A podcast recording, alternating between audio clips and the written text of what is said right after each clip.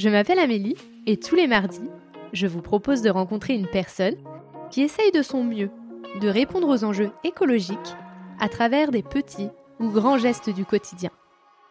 J'espère que vous écouterez avec affection leur chemin, leur combat, leur colère, ainsi que leur joie, leur fierté et leurs bons conseils.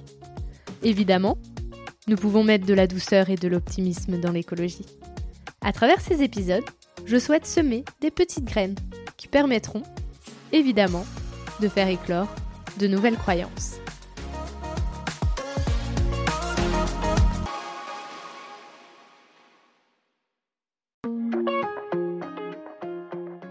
Moi, ce que j'aime dire, c'est que finalement, toute construction de société, elle est d'abord une construction d'un imaginaire commun.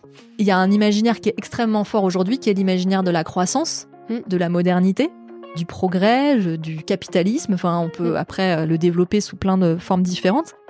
Et, ce projet, c'est un, alors bon, qu'on soit pour ou contre entre guillemets, ou qu'on le déplore ou qu'on le qu'on l'adule, on va dire, il est commun. Il est et en fait, il, il construit c'est un imaginaire qui a été construit et qui décline en fait, nous permet en fait de décliner tout le pan de notre société et tout son mode de fonctionnement actuel. Mais ce qu'on pourrait se dire, c'est que dans d'autres sociétés, il y a eu d'autres imaginaires et demain, on pourrait aussi écrire une autre histoire.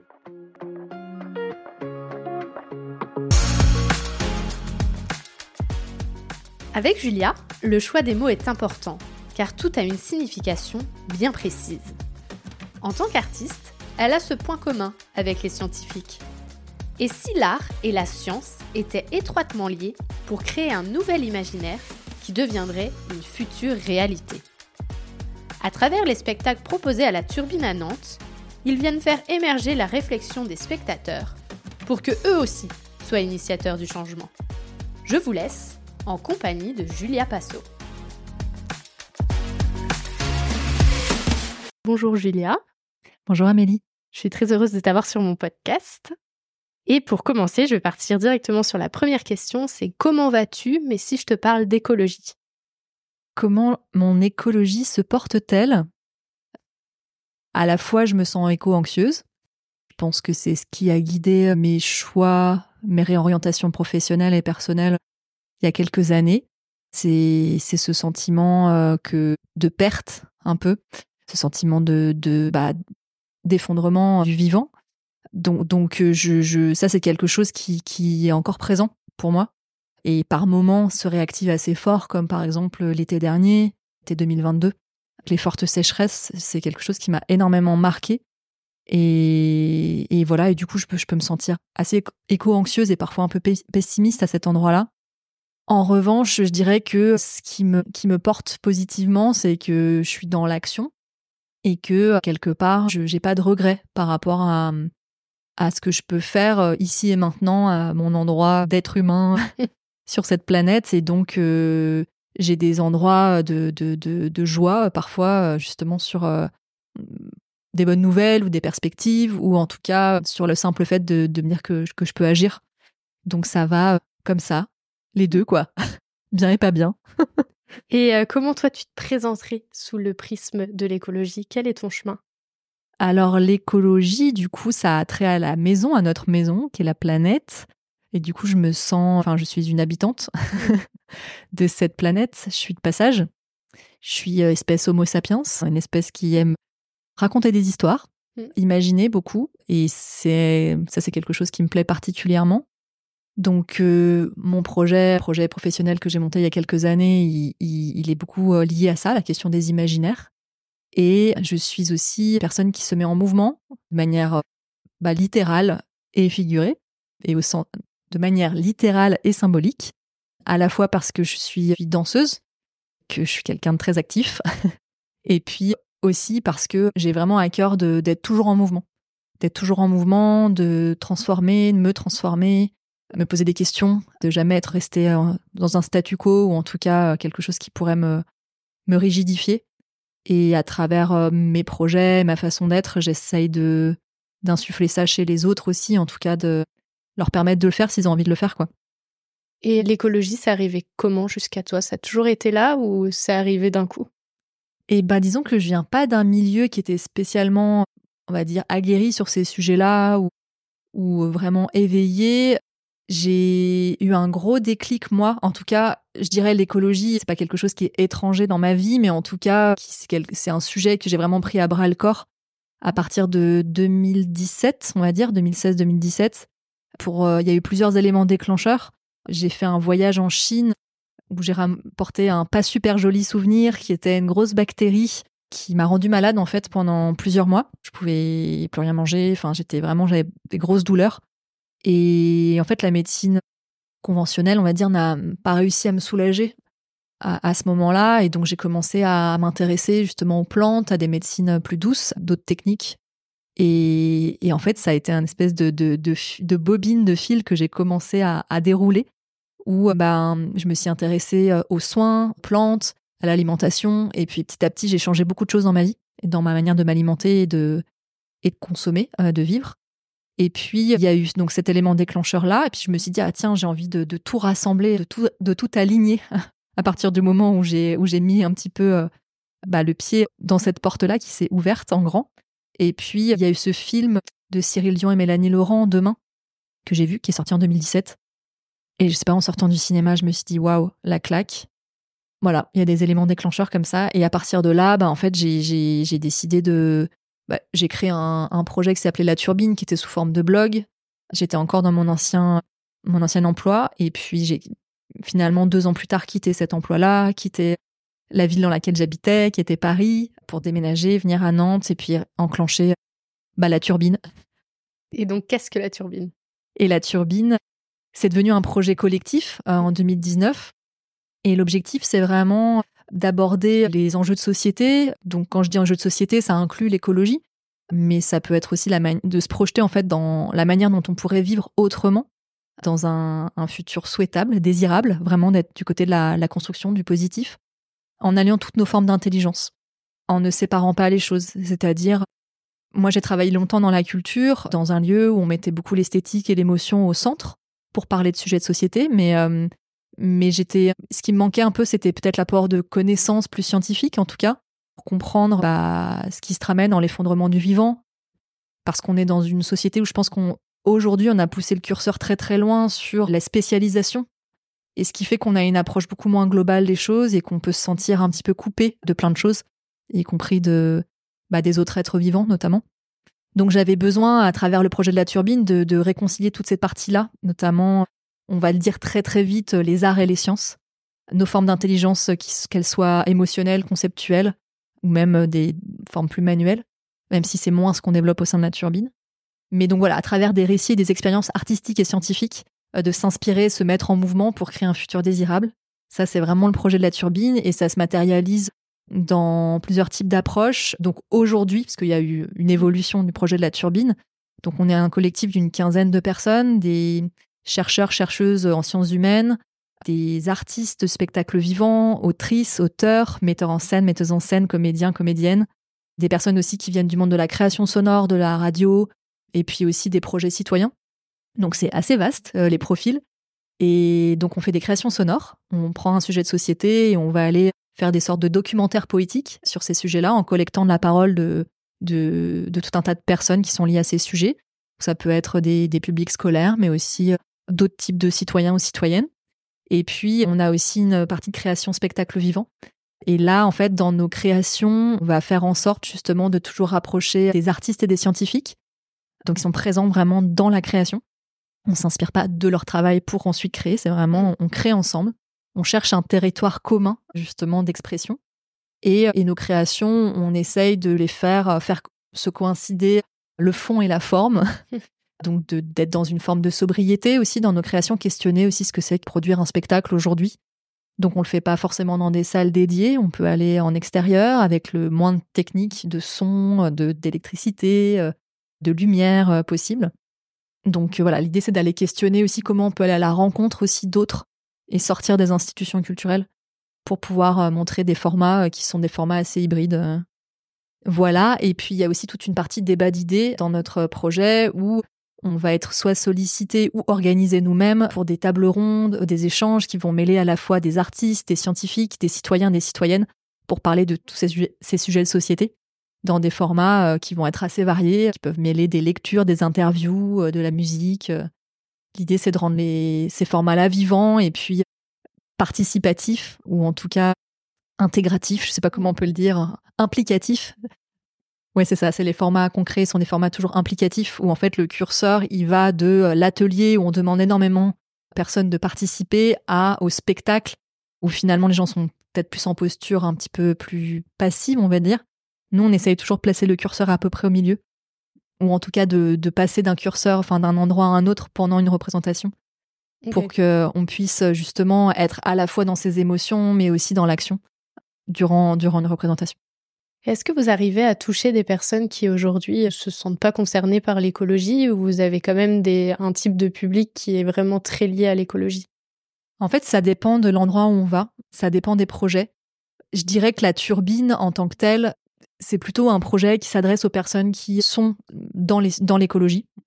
c'est très large de dire ça, mais en tout cas qui sont sensibles à ces sujets-là ou qui travaillent déjà d'une manière ou d'une autre dans ce domaine et qui ont besoin de se nourrir autrement, euh, qui ont besoin de faire un pas de côté, qui ont besoin aussi de bah, se nourrir d'un regard artistique ou scientifique justement pour continuer à avancer et, et, et prendre soin aussi de, de, toutes ces personnes qui sont des personnes bah, qui, qui, qui œuvrent pour la santé de cette planète ou en tout cas qui s'engagent. C'est pas toujours euh, simple. Mm. Mais en vrai, dans, dans notre processus de travail, quand on va faire des créations sonores, quand on va collecter de la parole auprès de jeunes, auprès de personnes de quartier, bah en fait, on, on s'adresse à tout type de public. Et puis après, on a toujours à cœur de remettre en, en écoute, par exemple, nos créations sonores, on organise des sessions d'écoute dans des maisons de quartier, dans des bars, par exemple, là, on va faire un de nos spectacles qui s'appelle Des mots pour demain au Solilab, qui est un lieu qui est dédié à l'économie sociale et solidaire. Certes, c'est un milieu avec des gens plutôt engagés, mais pas forcément dans l'écologie, et pas forcément de cette manière-là. Donc, euh, on est à la fois grand public et pas grand public. Je sais pas comment dire ça, mais en tout cas, on est. Ce qui est certain, c'est que la manière dont on aborde ces sujets-là, on l'aborde pas d'une manière pédagogique ou de sensibilisation. L'idée, c'est plutôt d'aller euh, toucher quelque chose à l'intérieur. Et si on peut apprendre des choses au passage, c'est tant mieux. Mais, mais dans ce, dans ce sens-là, on est plutôt un, projet qui est assez généraliste, et, mais qui peut aller faire des petits zooms sur certains, sur certains sujets. Et euh, comment as-tu réussi à faire en sorte que des personnes très artistiques et des personnes très scientifiques arrivent à avoir un projet commun hmm. via le spectacle Waouh, ça c'est Ça, c'est un sacré sujet et c'est vraiment ce sur quoi on travaille. Et en fait, la turbine, c'est un projet de recherche, recherche-action, mais c'est un endroit où on cherche, on cherche beaucoup de choses. Et c'est ça, moi, qui me passionne et j'ai envie d'être dans cette recherche. J'ai envie de jamais trouver. mais, mais en tout cas, ce croisement, cette composition, on parle beaucoup de composition entre les formes de savoir et d'intelligence et de pratique, il est très délicat, très subtil parce qu'en fait, jusqu'à présent, on parlait beaucoup. Enfin, il y, a des catégories qui s'appellent art-science, mais de plus en plus, moi, j'ai envie de déconstruire ça parce qu'en fait, l'art, c'est toujours nourri de tout, tout le reste de la société. Et donc, se nourrit des sciences, mais se, nourrit aussi euh, de la littérature, des sujets de société, enfin, des sujets de société. Se nourrit de, de la littérature, des sciences, mais au même titre que, euh, que de la pédagogie, euh, que du vivant. Enfin, il y a, y a, énormément. En fait, l'art n'est que traduction et vision de, de, tout le reste, en fait, de, toute la société. Et du coup, bah, en fait, c'est difficile d'opposer les choses. En même temps, ça reste des, des, manières de fonctionner, des secteurs professionnels et des types de langage, des postures qui sont très différentes. Donc, même s'il y a un en commun qui est très fort, notamment dans la posture de recherche, de collectage, d'enquête, on va retrouver à la fois chez les artistes, chez certains types d'artistes, et à la fois chez les scientifiques, notamment dans les sciences humaines. Bah, bah, une fois qu'on a dit ça, on, on sent qu'il y a cet en commun là, mais ensuite sur le, sur le, sur le terrain, et eh bah, il faut trouver et préciser en permanence de quoi on parle. Et c'est, ça tourne beaucoup autour de la question du langage. Hmm. Notamment, on a un projet qui s'appelle Des mots pour demain, qui est sur le langage, et se dire, bah, en fait, comment ça, les mots qu'on choisit, c'est, c'est le début de toute histoire qu'on va écrire, c'est le début de la compréhension, c'est le début du projet commun. Et donc, tu me demandais comment on fait. Bah, en fait, on, on essaye de se comprendre déjà. Mmh. Et souvent, les, les, moments de résidence et de recherche et de création en commun sont des moments où on parle énormément. On se parle énormément et on, on explicite. Parce qu'en fait, il n'y a rien qui va de soi. Oui. je t'ai posé cette question parce que vu que j'étais product owner, bah, j'étais entre bah, le métier et les développeurs. Et donc, si on a créé mon métier, c'est parce que les développeurs et le métier ne, Mm. n'arrivaient pas à se comprendre euh, via le langage. Et donc, c'est pour ça que je me demandais euh, comment avais réussi, enfin, comment vous aviez réussi à, à trouver bah, ce langage-là. Je sais pas si on a réussi. Mm. En tout cas, on cherche. Ça, c'est sûr. Après, effectivement, je dirais que moi, quand je rassemble des équipes, j'ai l'impression que je fais ce trait d'union, mais ce qui est pas tout à fait vrai dans le sens où je ne suis pas scientifique. Mm. Et donc, euh, en fait, je suis déjà, j'ai déjà un, un filtre en fait dans ma manière de voir les choses, et ça, je m'en rends compte de plus en plus en fait. Mm. Donc, euh, j'essaye d'être attentive à à ça, et puis de toute façon, d'être confrontée à d'autres personnes, à une altérité, en fait, ça pose forcément des questions et et ça nécessite des clarifications, des arbitrages. Mais c'est c'est- c'est passionnant. Mais je, je suis pas sûre qu'on ait réussi. Donc on réussira, je sais pas. C'est les tentatives. Et donc là, euh, le centre du prochain spectacle, c'est le langage, mais tu dis aussi que tu en as besoin à travers euh, ton quotidien avec les différentes personnes de ton équipe. Comment toi, tu as vu que c'était le langage, en fait, la problématique euh, liée à l'écologie? Alors moi, je suis déjà très attachée aux mots parce que j'ai, enfin, je, viens de là. En fait, je suis une grande lectrice. euh, J'ai fait des études littéraires, théâtrales, littéraires. Je suis intéressée par par ça depuis toujours. En fait, les mots. Et pourquoi? Parce qu'en fait, les mots, pour moi, c'est le plus petit dénominateur commun, la plus petite chose en fait qui porte en elle-même, bah, à la fois euh, des valeurs communes, à la fois euh, des imaginaires, et puis euh, qui qui est qui, qui est magique quelque part, qui est performative, c'est-à-dire qu'en fait, un mot prononcé peut nous faire entrer dans l'action. Mhm. Et, et ces mots mis bout à bout, euh, en fait, commencent à raconter des histoires. Et on voit bien, en fait, avec le mot sobriété, il y a eu tout un débat sur ce mot-là. Bon, c'est un exemple assez courant, mais te dire qu'il y a des mots qui nous portent plus que d'autres. Il y a des mots qui nous ouvrent des fenêtres ou des portes. Et il y en a d'autres qui les ferment et qui nous stimulent pas. Et il y a des mots qu'on utilise toujours pour parler de certaines réalités, et puis d'un un jour on change en fait de mots, et ça nous ouvre d'autres perspectives, quoi. Et je me dis, bah déjà les mots ils nous servent à nous comprendre, ils servent à construire des projets communs, mais ils servent aussi à ouvrir les imaginaires. Dans des mots pour demain, ce qu'on propose aux gens en fait, c'est de choisir un ou deux mots qui seraient essentiels et qui voudraient sauvegarder en fait demain, s'il y en avait que un ou deux à, à garder, pour décrire la nouvelle réalité ou en tout cas pour se projeter dans un autre monde, un monde désirable. Et comment vous créez cette histoire de l'imaginaire? Parce qu'en fait, vous, enfin, je suppose, parce que j'ai jamais vu euh, les spectacles, que vous allez créer quelque chose qui, qui vous tiendrait à cœur dans un idéal? C'est un, c'est un idéal scientifique et artistique en même temps? Ah, alors ta question elle est vachement intéressante parce que je m'étais jamais enfin je m'étais jamais posé cette question-là parce que nous on propose pas de vision spécifique, on propose une expérience pour pour y réfléchir et se projeter chacun à sa manière. Et évidemment, je dis ça et en même temps, je suis à peu près persuadée que on est quand même déjà très orienté, c'est-à-dire que il y a plusieurs manières de voir l'avenir, il y a des il y a les, la vision un peu technologiste, il y a les visions survivalistes, puis il y a des visions plus spirituelles. Donc je pense que je crois avoir à peu près deviné dans laquelle on, on se plaçait à peu près. Mais par exemple, dans mots pour demain, c'est un spectacle implicatif, c'est-à-dire qu'en fait, on, tout le monde vient avec sa vision et ses rêves. Et, en fait, les gens choisissent des mots et à la fin, ils agencent ces mots collectivement, par petits groupes. Du coup, il y a plein de visions en fait qui se dessinent dans Labo, donc c'est c'est vraiment ces formats où on a un artiste, euh, un scientifique, un ou une. On va proposer d'aborder un sujet de société. Notre prochaine création, Ce que laisse la mer, sera sur la question de l'océan. Mais on va inviter en fait les gens bah, en fait, à se questionner sur, euh, sur l'océan, sur ce que c'est, sur cette interface qu'est la plage entre l'océan et la terre, sur, ce que la mer y laisse, sur ce que nous on y laisse, qu'est-ce qu'on lui. C'est c'est vraiment une invitation plus philosophique à chaque fois en fait on dessine rien d'ultra concret. Par exemple, il y a des ateliers d'écriture qui sont portés par certaines associations qui permettent de vraiment poser les choses très précisément. Nous, je dirais qu'on est en amont de ça, en fait. On est vraiment dans un espace d'inspiration. On propose, en fait, plein de pistes possibles d'inspiration et après, chacun et chacune s'en saisit comme il a envie, quoi. En fait, on, vous venez, si je comprends bien, à activer la réflexion chez les personnes. Ouais, c'est ça, j'aime bien cette expression. ok, d'accord. Euh, J'imaginais, enfin, quand j'ai lu, euh, j'imaginais pas ça, mais ça, ça m'intrigue Ah. et ça me donne envie d'aller voir et d'aller creuser. J'ai vu aussi à la turbine, vous aviez refait une fresque du climat, mais à votre manière. Mhm. Et moi qui ai fait la fresque du climat, J'ai trouvé ça ultra intéressant parce que vous parliez de mettre plus d'émotion à travers les cartes. Ouais. C'est, un projet qu'on a fait avec l'école de design de Nantes. Et c'est vraiment un projet turbine dans le sens où, au sein de la turbine, on est plein de profils différents. Et là, c'était porté par un, plus particulièrement, en tout cas, par une personne, un des cofondateurs de la turbine, qui a un profil plutôt ingénieur. Et bah, il faut savoir que la fresque du climat, ça a été créé par un ingénieur. Et du coup, lui se sentait hyper à l'aise avec ce jeu. Et donc, on commençait pendant le confinement, on l'a pas mal proposé euh, comme animation. Et puis, euh, nous, on était plusieurs à avoir des profils plus euh, littéraires, artistiques, en tout cas dans, dans l'association. Et puis, moi, assez vite, je me suis dit, mais en fait, je sais pas, il y a un truc qui me manque, il y a une dimension qui me manque. Et donc, en en parlant ensemble, en fait, on s'est dit, ah ben tiens, peut-être que ce qui manque, c'est la dimension plus émotionnelle, plus esthétique.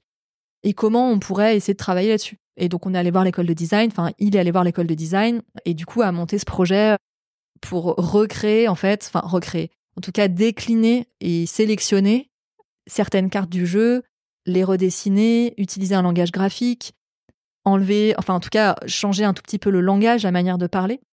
Et voilà, mais du coup ça a donné ce, projet-là qui était un projet pédagogique. Moi, ce que je trouve super intéressant en fait depuis tout à l'heure, c'est vraiment ce lien entre les sciences et les arts. Mmh Surtout le fait que bah, souvent, bah, c'est les sciences qu'on met un peu, euh, on, met cette intelligence un peu euh, à l'école, c'est celle-ci qu'il faut aller chercher. Et on nous l'apprend euh, ça euh, depuis tout petit, en tout cas à mon époque. Peut-être que maintenant ça a changé, mais mon époque c'était ça, c'était les sciences, c'était vraiment le Graal. Et les artistes, bon, bah, on savait pas trop euh, ce qu'ils allaient devenir en soi, si on repart sur les préjugés de ma scolarité. Et en fait, ce que je trouve chouette, c'est que là, en fait, c'est un peu l'inverse. C'est un peu les scientifiques qui se rendent compte que ah, peut-être que dans leur manière de, de parler, de voir le monde, il y a un manque d'émotion et donc, vous, les, enfin, les artistes qu'il y a dans ton équipe vont aller chercher ces, ces émotions et ben, en fait, ce qu'il y a de vivant chez eux, en fin de compte. Ouais, on fait des super belles rencontres mm. avec des scientifiques qui, qui viennent vers nous, qu'on, on va à leur rencontre pour leur proposer des projets. Et en fait, la plupart du temps, en fait, sont, ils sont extrêmement enthousiastes mm. parce qu'en fait, ces projets-là, c'est une manière justement pour, pour eux, pour elles et pour eux, de faire exister leur travail d'une autre manière d'aller explorer aussi d'autres facettes de parce qu'en fait pourquoi la culture enfin moi je parle je dis souvent qu'en fait la, la transition enfin les transitions écologiques écosystémiques c'est en fait c'est un changement de culture qu'on est en train de vivre.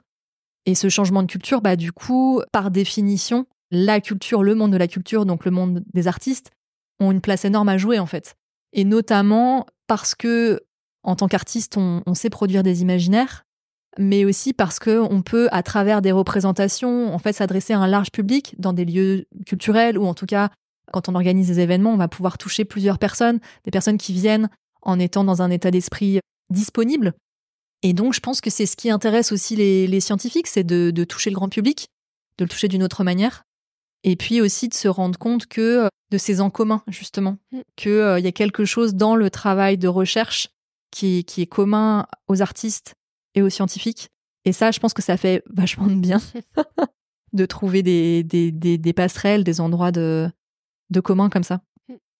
Et l'imaginaire, je trouve que des fois, ça peut faire peur à certaines personnes. Ils se disent que quand on imagine quelque chose, c'est que c'est pas, entre guillemets, euh, possible. On est un peu dans le monde des bisounours ou utopique. Alors qu'en réalité, moi, ce qui m'a fait passer le stade de création de podcast, c'est la fresque des nouveaux récits. Hmm. Parce que le fait de voir que via l'imaginaire, on pouvait écrire une histoire qui pouvait exister, si on décidait de l'appliquer, bah tout de suite, en fait, ça m'a rassurée. et, j'ai la sensation que c'est peut-être aussi un peu ça quand on est éco-anxieux et qu'on a besoin de qu'on a besoin aussi de spectacles comme ceux que vous proposez parce que je pense que ça permet de, rassurer et de souffler aussi. Ouais, bien sûr. Il y a, ça me fait penser à un, un neuroscientifique qui s'appelle Sébastien Boller, qui a écrit là-dessus. Il n'est pas le seul, mais en tout cas, c'est en fait euh, neurologiquement, qu'est-ce qui se passe dans notre cerveau quand on, se raconte des histoires. Mm. Et il se passe beaucoup de choses. Et du coup, il y a effectivement, tu parles d'apaisement, ça fait du bien. Dans son livre là, Où est le sens? Sébastien Boller dit aussi comment au néolithique, quand les, humains ont commencé à se rassembler en fait en grand nombre dans des villes, et créer des villes en tout cas, comment il y a eu l'émergence aussi de, de rituels, de religions. Les religions, c'est aussi des histoires avant tout. Et, ça, en fait, c'est né, né d'une nécessité bah, neurologique, en fait, de, de calmer, de rassurer certaines zones, en fait, de notre cerveau qui, en étant confronté à un grand nombre d'inconnus, en fait, tu es en, en complet stress. Et du coup, le fait de se dire, ah bah tiens, on va faire tous les mêmes gestes, les mêmes paroles au même moment, et puis construire des images communes, euh, vont nous permettre de nous rassembler, de nous rassurer, d'être moins dans ce sentiment d'étrangeté. Et, au niveau du cerveau, clairement, euh, y a, ça, crée d'autres connexions et ça vient apaiser en fait certaines zones du cerveau. Effectivement, en fait, le, rôle de l'imagination, il est, il est central parce que, en gros, et ça, c'est euh, ce qu'on a, on en parle dans Des mots pour demain.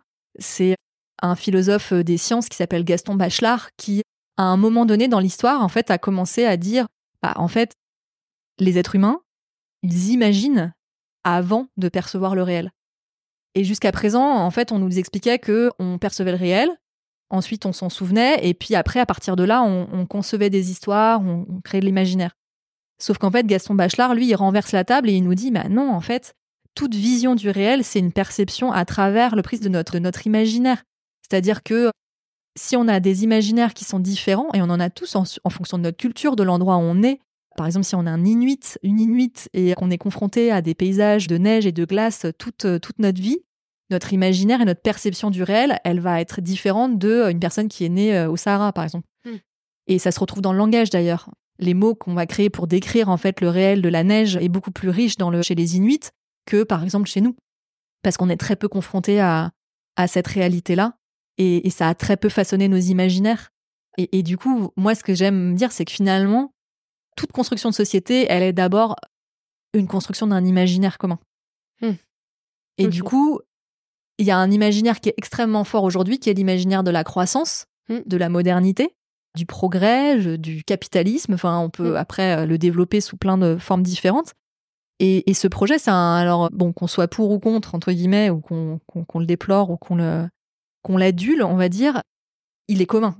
Il est et en fait, il, construit. C'est un imaginaire qui a été construit et qui décline en fait, nous permet en fait de décliner tout le pan de notre société et tout son mode de fonctionnement actuel. Mais ce qu'on pourrait se dire, c'est que dans d'autres sociétés, il y a eu d'autres imaginaires et demain, on pourrait aussi écrire une autre histoire. On a fait un projet avec une préhistorienne qui a travaillé sur l'archéologie du genre, Marilène Patoumatis, qui raconte que avec les découvertes scientifiques, l'amélioration des techniques d'identification de, des ADN des restes humains qui sont trouvés, on a, on a regenré certains squelettes. Mm. Et donc, on a dû raconter d'autres histoires que celles qu'on avait racontées au début, qui étaient un reste humain avec des armes dans une tombe et forcément un homme. Des restes humains, pardon. Alors qu'en fait, on se rend compte que c'est pas du tout aussi clair que ça. Et donc, la déconstruction du mythe des chasseurs et des cueilleuses est hyper fertile, en fait, pour se raconter de nouvelles histoires et se projeter différemment. Ouais, je suis en train de lire un livre, c'est Le coup de la virilité. Et en fait, ils en parlent de ça. ils disaient qu'il y avait beaucoup de, bah de, de trouvailles enfin, préhistoriques qu'on avait faites. Et en fait, on les avait expliquées via notre imaginaire d'aujourd'hui. Et pas euh, avec le fait qu'on enlève ce qu'on connaît aujourd'hui et comment on explique ce qui s'est passé hier. On a toujours ce mm. biais, en fin de compte, nous humains, de vouloir se raccrocher à des choses qu'on connaît. Et donc, des fois, on va euh, bah, dire des vérités qui sont fausses parce qu'on part euh, de notre, de notre biais et de notre vérité. Oui, parfois on s'en rend pas compte de mm. ces angles morts. Et la préhistoire, c'est une discipline scientifique qui est assez récente, qui est née au 19e siècle, qui a été construite par des hommes uniquement, et qui était dans une société où l'imaginaire, enfin en tout cas les, pratiques culturelles entre les hommes et les femmes étaient très spécifiques et ancrées. Et, du coup, euh, les, la lecture qui s'est faite de l'extrême passé, de la préhistoire à ce moment-là, elle était empreinte de leur vision à ce moment-là de la société, au 19e siècle, de, du rapport entre les hommes et les femmes. Et je pense qu'ils se sont pas rendus compte de ça à l'époque. Oui, je, je, pense aussi. Depuis tout à l'heure, on parle des mots et mhm. de leur importance. Pourquoi la turbine? Le nom, la turbine? Ah. Ce que j'aime bien, c'est court. et c'est féminin. Et en même temps, ça, ça renvoie à un objet assez technologique euh, ou assez basique, si, parce qu'une turbine, c'est un élément de quelque chose de plus grand, d'un moteur. Une turbine, elle entraîne, elle a un effet d'entraînement. En fait, elle vient être alimentée par une source et elle crée en tournant, en étant actionnée par cette, cette source, de l'énergie. Et quelque part, elle avance. elle crée du mouvement, en fait, la turbine. Et graphiquement, en fait, quand je dessine une turbine, parce que je dessine extrêmement mal, ça ressemble vite à une fleur, une marguerite. Donc, donc la turbine, c'est à la fois cette mise en mouvement, cet aspect végétal aussi quand on, enfin en tout cas, voilà, on peut y voir plusieurs choses, mais Ça s'appelle la turbine. Voilà. ok, parce que je me demandais, j'ai fait forcément des recherches, je me suis dit, bon, je sais ce que c'est une turbine, mais peut-être qu'il y a d'autres euh, définitions que je ne connais pas. Et donc, je trouvais ça, ouais, enfin, rigolo, je sais pas si c'est le mot, mais que ça soit lié à, un nouvel imaginaire et, vers de l'art, le fait que ça soit la turbine, mais je comprends mieux ce, mouvement. oui, puis l'idée, c'était d'avoir un mot assez simple, mm. assez rapide, mais en effet, en termes d'imaginaire, ça nous emmène à d'autres endroits, ouais, en effet. C'est surprenant. Voilà. Quels sont tes objectifs? Prochainement, euh, les choses que tu aimerais mettre en place au sein de la turbine ou, autre chose euh, en lien avec l'écologie? Alors, à titre personnel, j'aimerais aller encore plus loin dans mon processus d'alignement, c'est-à-dire comment euh, j'aligne le fond et la forme de ma vie, et notamment sur mon mode de vie et mon lieu de vie. Donc ça passe par penser peut-être un autre habitat, un autre espace pour vivre, en, voilà, en allant encore un peu plus loin. Aujourd'hui, je vais en collectif, mais je vis en ville. Voilà, peut-être demain, euh, j'aimerais penser à un lieu. La turbine, au départ, c'était un projet de lieu. Et puis finalement, on est nomade depuis quatre ans et c'est très bien comme ça. Mais souvent, ça me, ça me reprend euh, cette envie de se dire bah, comment, en fait, la turbine, ça peut être aussi avec d'autres projets, peut s'incarner dans un espace qui serait un espace de, qui serait plus ancré, en fait, sur un territoire aussi. Euh, même si on est installé à Nantes et qu'on commence à, créer des liens avec ce territoire-là, mais pas uniquement. Mais voilà, comment on peut aussi euh, semer des graines quelque part. Et donc, à titre personnel, voilà, j'aimerais euh, questionner le, mode de vie un peu plus. Et puis, toujours à titre personnel, mais aussi professionnel, c'est comment j'arrive à, à, développer mes formes de langage, que sont l'écriture, le mouvement, donc la danse, mais aussi euh, la mise en scène, la conception de, de, projets un peu hybrides comme ça. J'arrive à pousser encore le, curseur un peu plus loin. Donc ça, c'est des, des, recherches personnelles et des et la turbine, c'est un pour ça, c'est un bel espace à pouvoir euh, aller creuser tout ça. Donc euh, j'ai envie de continuer là-dedans et de m'affirmer de plus en plus, de mettre un peu plus en jeu aussi, ce que je fais de plus en plus aujourd'hui. Et après, au titre de la turbine, bah, c'est qu'elle continue à créer de l'énergie, à faire entrer aussi d'autres personnes qui veulent nous rejoindre, qui veulent apporter leur sensibilité, leur manière de faire, leur projet, des partenaires, voilà. Puis que ce projet il continue à grandir. Après, euh, si à un moment il faudra le composter, il faudra le composter, mais euh, en tout cas et le transformer. Mais mais pour l'instant, euh, ouais, j'ai encore envie de faire grandir ce projet-là avec d'autres. Et j'ai une question qui m'est venue, c'est est-ce que vous laissez une place aussi au langage des signes? Alors, c'est un. En fait, il y a l'année dernière, j'ai rencontré une association nantaise parce qu'on était dans un même programme d'accompagnement qui travaillait sur le langage des signes, donc qui s'adressait aux personnes malentendantes, sourdes. Et je suis fascinée. Et puis, à la même période, j'ai rencontré aussi euh, un acteur qui, parlait en langue des signes. À Paris, j'étais allée euh, à l'IVT, International Visual Theatre, justement, qui euh, propose des spectacles aussi en langue des signes. Je suis assez fascinée, en fait, par la gestuelle, par la forme de langage que c'est et ce qui passe au-delà justement du enfin au-delà du son justement. Dans des mots pour demain, on a fait des expériences justement, on essaye de mobiliser cette partie-là. Ensuite, je connais assez peu et en fait, je... on s'est vite dit qu'on ne voulait pas être dans une forme d'appropriation culturelle mmh. et, que euh, travailler avec le langage des signes, ça nécessitait vraiment un investissement et de travailler avec des personnes qui sont expertes de ces sujets-là, en tout cas qui le maîtrisent, ou nous-mêmes l'apprendre. Mais en tout cas, euh, il y a une forme d'inspiration dans certaines choses qu'on fait, dans des mots pour demain notamment mais euh, mais mais voilà, c'est pas spécifiquement du langage des signes. Euh. Ok, c'est une question tout d'un coup qui m'est venue pendant que tu parlais de langage. Je me suis dit que souvent, bah, c'est aussi grâce à Jonathan et son épisode, c'est que des fois on voit un peu via nos lunettes et on oublie que certaines personnes elles ont d'autres types de lunettes. Ouais. Et euh, il m'avait fait vachement prendre conscience de ça par rapport à bah, l'handicap qu'il peut avoir. Et donc là, tout d'un coup, je me suis dit, on parle de langage, mais mm, de mm. personnes euh, comme, comme nous, quoi. Mm. Et euh, qu'en est-il pour les personnes qui ont plus de difficultés, et notamment pour euh, les personnes malentendantes et sourdes, quoi. Donc voilà, voilà pourquoi ma curiosité. ouais, ouais, c'est sûr. Mais comme tout comme le mouvement est une forme de langage, enfin, il y a, mm. on essaie de travailler pas mal sur la sensorialité en fait dans nos dans nos projets, donc donc on questionne ça, oui, pas être que dans le langage conceptuel tel qu'on le connaît, quoi. Oui, parce que la danse est un type de langage. Ouais. Mm. Mm. On va, on va finir. Euh, non, je vais poser une autre question. Quelle est ta victoire et ta fierté? Wow. Tu peux préciser? Bah, celle que tu as envie de partager, que ce soit perso ou pro, mais en lien avec l'écologie, où tu dis, ah là, là, je suis contente, quoi. Eh ben, j'ai une forme de fierté d'avoir, ouais, initié la turbine, dans le sens où d'avoir suivi mon intuition, d'avoir quitté mon CDI, d'avoir fait un énorme virage dans ma vie, en fait, d'avoir pris des risques euh, pour monter ce projet-là qui est loin d'être simple et évident. Il y a personne qui nous attendait, hein, clairement. Et c'est une forme de fierté parce que parce qu'en fait il y a il y a il y a de l'abnégation mais il y a aussi de la persévérance en fait dans ce choix-là. Et et quand j'ai quand je côtoie enfin en fait quand je vois les gens qui sont dans ce projet, quand je vois euh, les gens avec qui on travaille, nos partenaires, quand je vois les personnes qui assistent à nos spectacles et qui viennent nous voir, des étoiles dans les yeux parfois. en tout cas, ça fait, enfin, ça rend fier, ouais, ça rend fier dans le sens de se dire, ben, en tout cas, ça vaut la peine, quoi. Ça vaut la peine de faire tout ça. Et puis, puis la satisfaction personnelle aussi de se dire, ben, ouais, je, suis mes rêves, quoi. J'avais, je pense, laissé toute cette partie, euh, toute cette facette d'artiste en moi de côté pendant plusieurs années. Et là, je m'autorise à la réexplorer, la réouvrir. Et du coup, c'est, ouais, c'est une petite victoire, ça. En fait, de se dire que même si on a fait d'autres choses avant, en fait, il y a rien qui est écrit totalement. En fait, quand on fait des choix, c'est à un instant T, on peut aussi choisir autre chose à un autre moment. Donc ça, c'est une victoire quand même de se mm. dire qu'on a de se rendre du pouvoir à cet endroit-là, en fait.